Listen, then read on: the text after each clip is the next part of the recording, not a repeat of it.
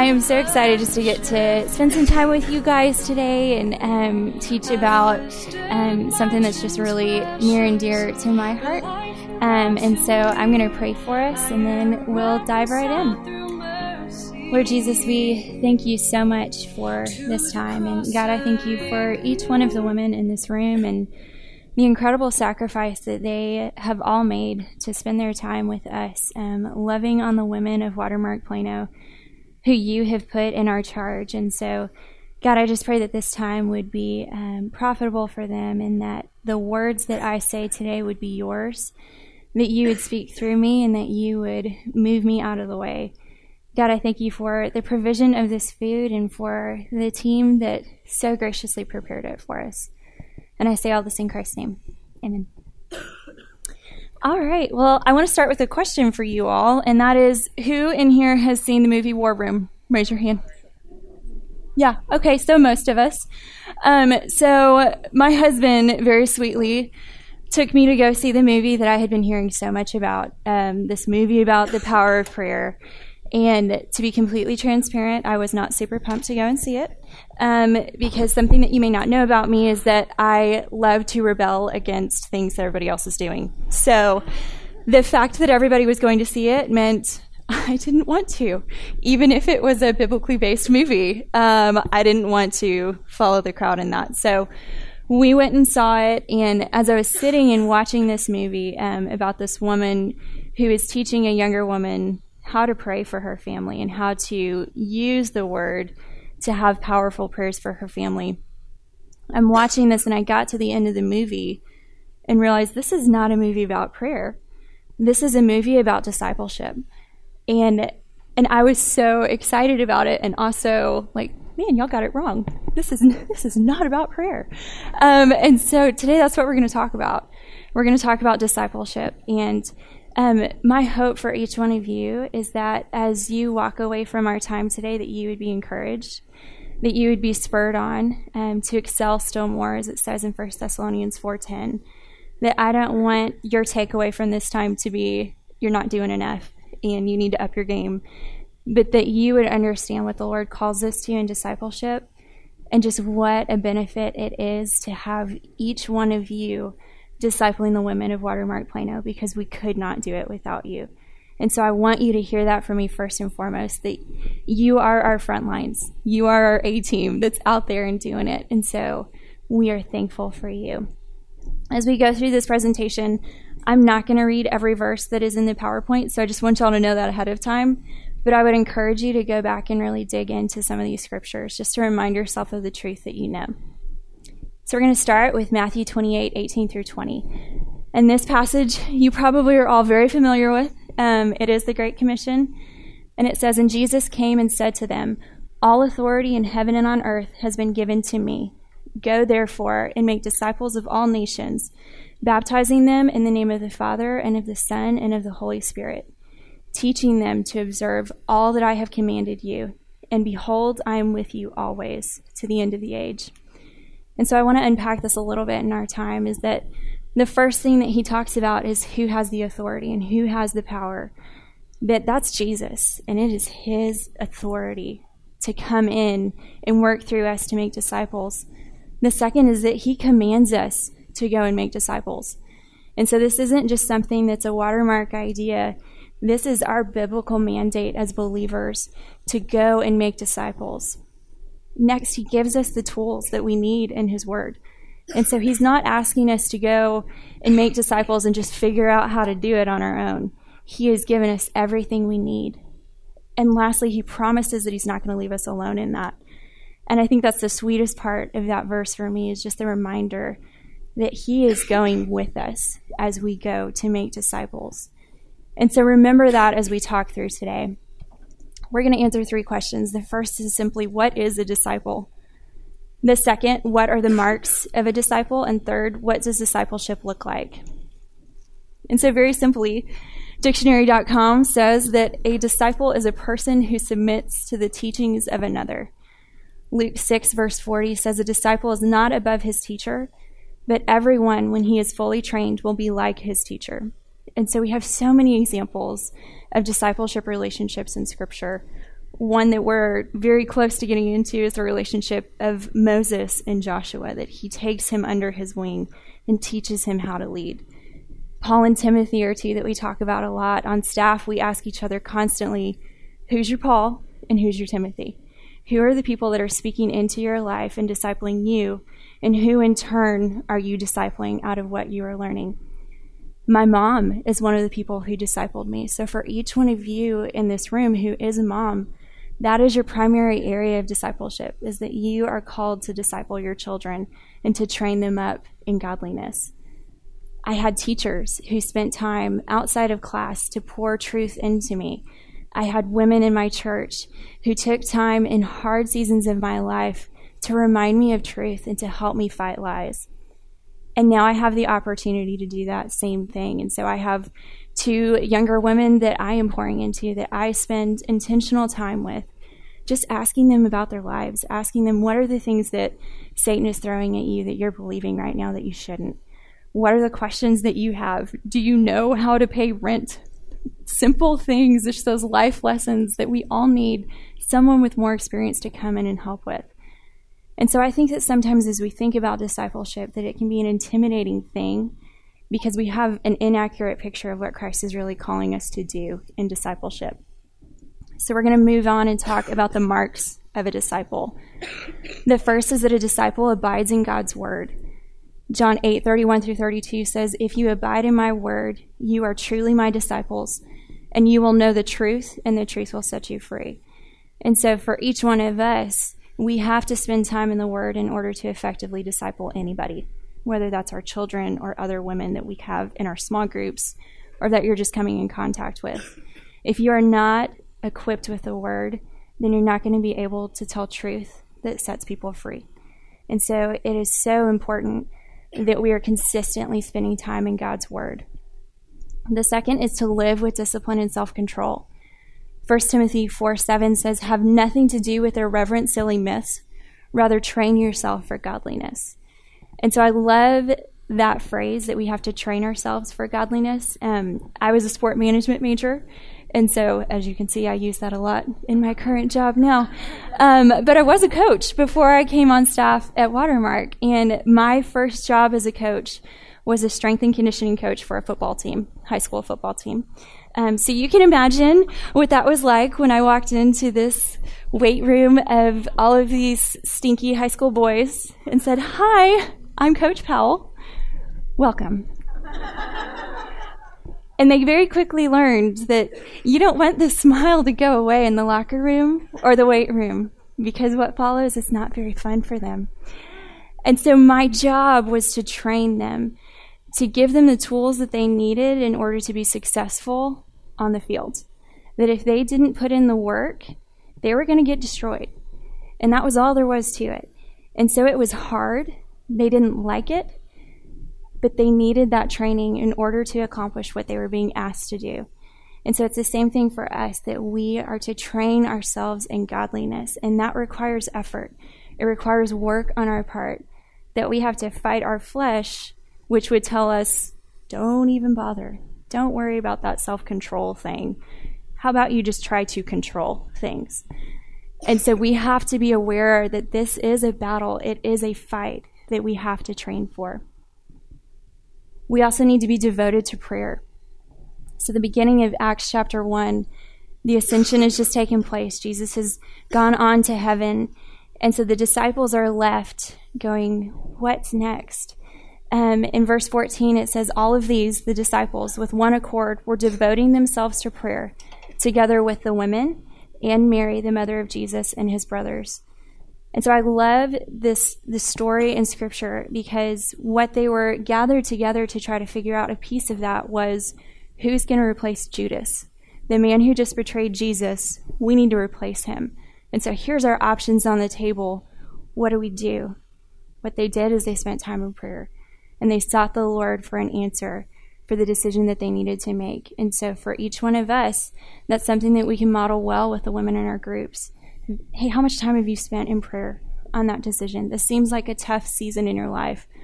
What are you doing to combat those lies? How are you conversing with your Father and spending time in prayer to know what His heart is for whatever your issue is. The next is to practice these things. And so there's several different verses in scripture that have a very long list of things for us to do as believers and marks of a true Christian. And so this one um, in Romans chapter 12, verse 9 through 18, is one of my favorite passages in scripture. My husband and I had this verse read at our wedding because as we were digging into what does the word say about my charge as a godly wife and his charge as a godly husband, and we looked at this list, it was so evident that we thought, wow, okay, if we held fast to what was good, if we rejoiced in hope, if we were faithful in tribulation and constant in prayer, if I was never wise in my own sight, and if I sought to live peaceably with all, we would have an awesome marriage. And that would be a God honoring marriage. And so, what better charge than that? And so, this is what we're called to. In your Bible, it probably says this little subtitle above that marks of a true Christian. And so, I would encourage you to spend some time really thinking through the things in this list and asking yourself, Am I living these out in such a way that I would say, Follow me as I follow Christ? It's convicting for me every time I read through these things because every time the Lord points out those areas in my life that I'm not living this out. And so I would encourage you to think through those things and to fight the good fight of faith in 1 Timothy 6:12. Remembering that this is a battle and it's not easy to live according to the things that Christ has called us to. It requires a fight to fight lies and hold on to truth. And even to fight those expectations that we sometimes put on ourselves that are just inaccurate. So, what does discipleship look like? The first is just to live out your faith in front of her. 1 Corinthians 11 1 says to be imitators of me as I am of Christ. And so, what we just talked about, that you would be able to go to that woman and say, Follow me as I follow Jesus. And so, she should be able to see in your life, your children should be able to see in your life, that these things that we just talked about really mean something to you. Your kids who see you leave every morning to come here on Wednesday mornings, are getting to see that discipleship is important, that spending time with God's people is important. When you are doing your Bible study homework in front of your kiddos and they get to see, wow, mom spends time in her Bible, that must mean something. That you have an opportunity to live that out in front of your kids and in front of your small groups, to be authentic with them when you are struggling, when it was hard for you to get your study done that week, because we've all been there and just letting them in on, hey, here's what it looks like to live a life of faith.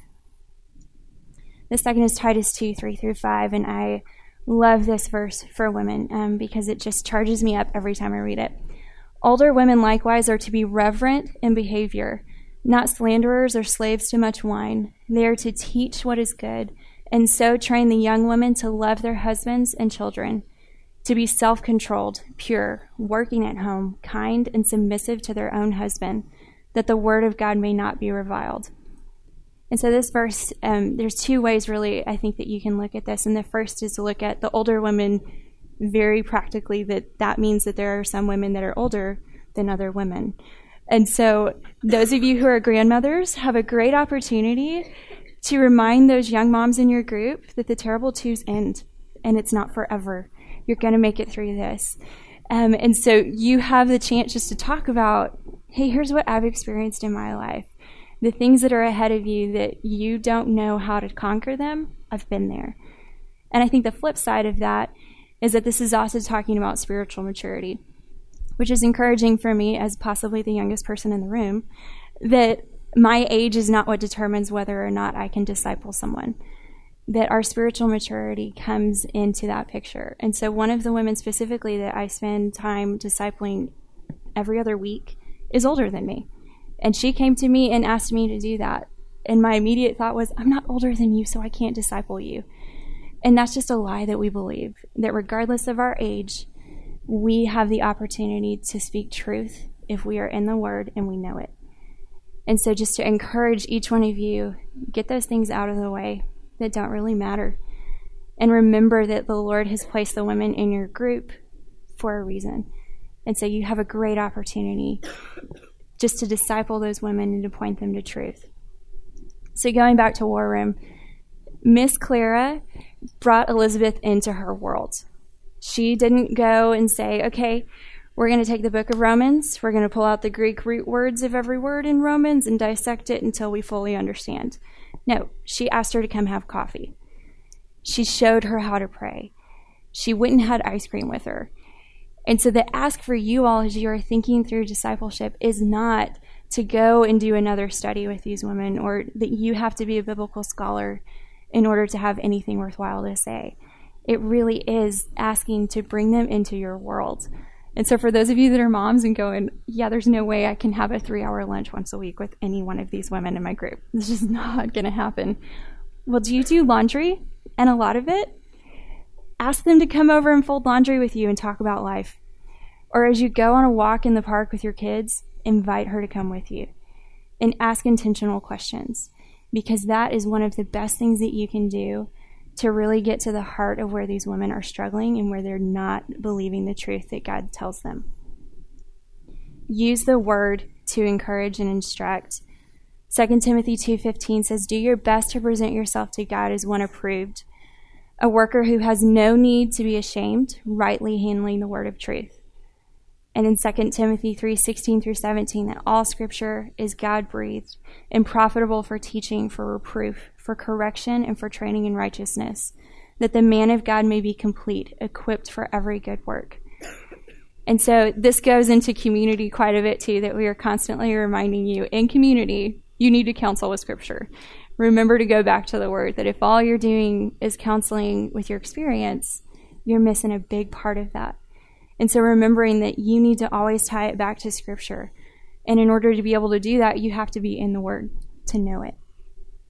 Miss Clara with Elizabeth gave her very specific scriptures to help her fight the lies that she was believing. She prayed with her for her family and for her marriage and her daughter. And then she also faithfully asked for updates on those prayer requests.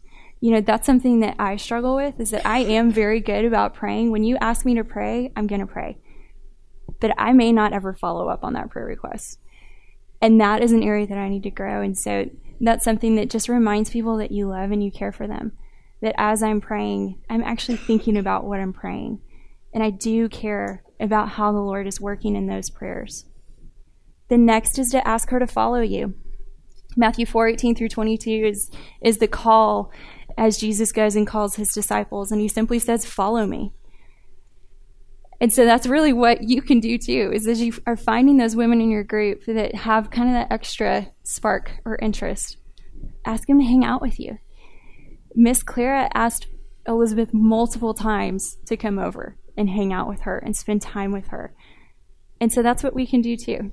Because these women may be a little, uh, I don't know, you want me to go get coffee? That could be scary because you might ask me all kinds of things.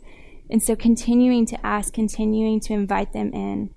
And so I would look at really three things as you are just considering who that woman is in your group that maybe you can spend a little more one on one time with.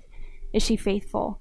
Is she coming consistently to Bible study? Is she doing the study? Is she answering questions when she's asked? Does she contribute to that time? The next is, is she available? So when you ask her to come and spend time with you, does she ever say yes? If the answer is always no, then that person's probably not really available to spend time being discipled by you. And the last is, is she teachable? Is this a woman that when you spend time with her and you're admonishing her with scripture, you're encouraging her towards truth, that she receives that? Because if it's someone who's not teachable, then again, your time is not going to be well spent there. And so thinking through that faithful, available, teachable. So we really do have two goals in discipleship. The first is to live out these qualities in 2 Peter 1 5 through 8, that we supplement our faith with knowledge, self control, love. Again, a whole list of things that should be the marks of our lives as believers. And so that you live those things out in front of her. The second is that you remind her of truth. 2 Peter 1 12 through 15 says, Therefore I intend always to remind you of these qualities, the ones we just talked about, though you know them and are established in the truth that you have. I think it right as long as I am in this body to stir you up by way of reminder. Since I know that the putting off of my body will be soon, as our Lord Jesus Christ made clear to me, and I will make every effort so that after my departure you may be able at any time to recall these things. And so that's so important with these women that we are there to remind them of truth because at some point we're not going to be with them. It could be next week, it could be a year from now. That if their dependence is on our presence, then we've missed the mark completely. And so, reminding these women of truth in Scripture and giving them the tools to then be able to go out with that truth and do the same thing. The discipleship is something that should be replicating at all times. And that doesn't mean that you are with that person discipling them for the rest of your life. Um, I know that that's been something that's been hard for me at times of, am I ever allowed to move on to someone else? Um, and yes, you can. Um, and you should be sending those women out to go and continue to disciple and return. The most impactful people in my walk with the Lord have been those who live as an example and who call me back to the truth that I already know. And that's exactly what he's saying in 2 Peter. You know this truth. I'm not telling you anything new. I'm reminding you of what you already know. And so much of discipleship is exactly that of saying, hey, remember this truth? You need to hold on to that because you've forgotten what you know. And so come back to this. So, what are our action steps very practically for us today? My ask would be that you would prayerfully consider who God has placed in your sphere of influence. And so you probably already recognize that there's a woman in your group that you may connect a little bit better with. She may not even be in Bible study. There's someone else that is in your life that you see, hey, that's someone who's teachable, that I could really invest time in, that the Lord would use that relationship. I would ask you to initiate and be consistent in doing that. I know that we are all pressed for time. And so I would just encourage you to fight the lie that you don't have enough time to do this. So much of this relationship is just asking good questions when you're around each other. There are several women in this room that I would view as people who are discipling me because they ask me good questions when they see me. And we're not spending three hours a week in one on one conversation. It may be 10 minutes in passing, but I feel encouraged by them and spurred on by them because they are intentional with me and they initiate well. That you would identify the future leaders in your group. So, we, as you know, are continuing to grow. We are going to continue to need women to step up and lead in this body, whether it's in Bible study or the nest or square one. And so, as you see those women, encouraging them, hey, have you ever considered leading? Are you discipling anyone? Who are the people in your life that are speaking truth, and who are you speaking truth to in return? I would encourage you to ask yourself and really write out what are the lies that you're believing that are holding you back from being able to disciple the women that God has placed in front of you. Whether that's time or energy, or that you don't have the knowledge, you're not old enough, you don't have the experience, whatever that is, to really spend some time with the Lord saying, What are the lies that I am believing that are holding me back? And then going back to the Great Commission that we talked about at the beginning, remembering that you can only do this through Christ, that He is not leaving you alone in this charge, that He has given you the tools that you need in His Word, and He has placed women in front of you, giving you a layup in a lot of ways for you to be able to invest and really pour in. You know, I think at the end of war room. So you have Miss Claire and Elizabeth, and Elizabeth's life looks so much better. Her marriage is better. Her relationship with her husband is good. She's spending time in prayer and the Word. Her daughter is doing the same. So it's going down the line. And she is talking to Miss Clara and just thanking her for the time that she has put in. And that picture really impacted me that in that moment, Miss Clara, who's in her 70s, says, Yep, you're my first.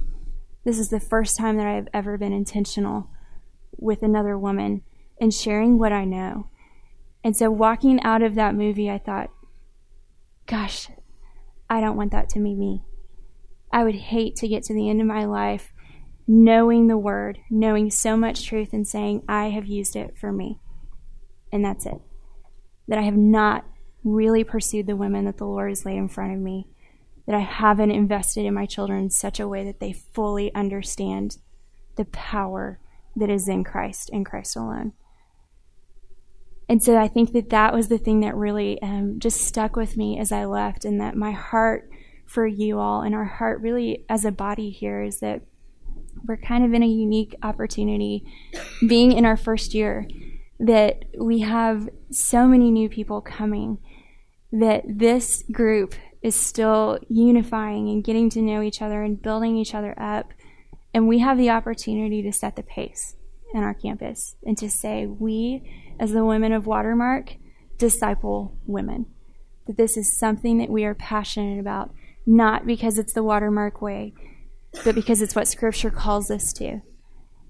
And as I spent time in the Word on this lesson, I didn't see an out anywhere.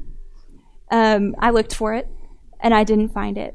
That there was no place where I thought, okay, that verse tells me that I don't really have to do this if I don't want to. I don't have an excuse.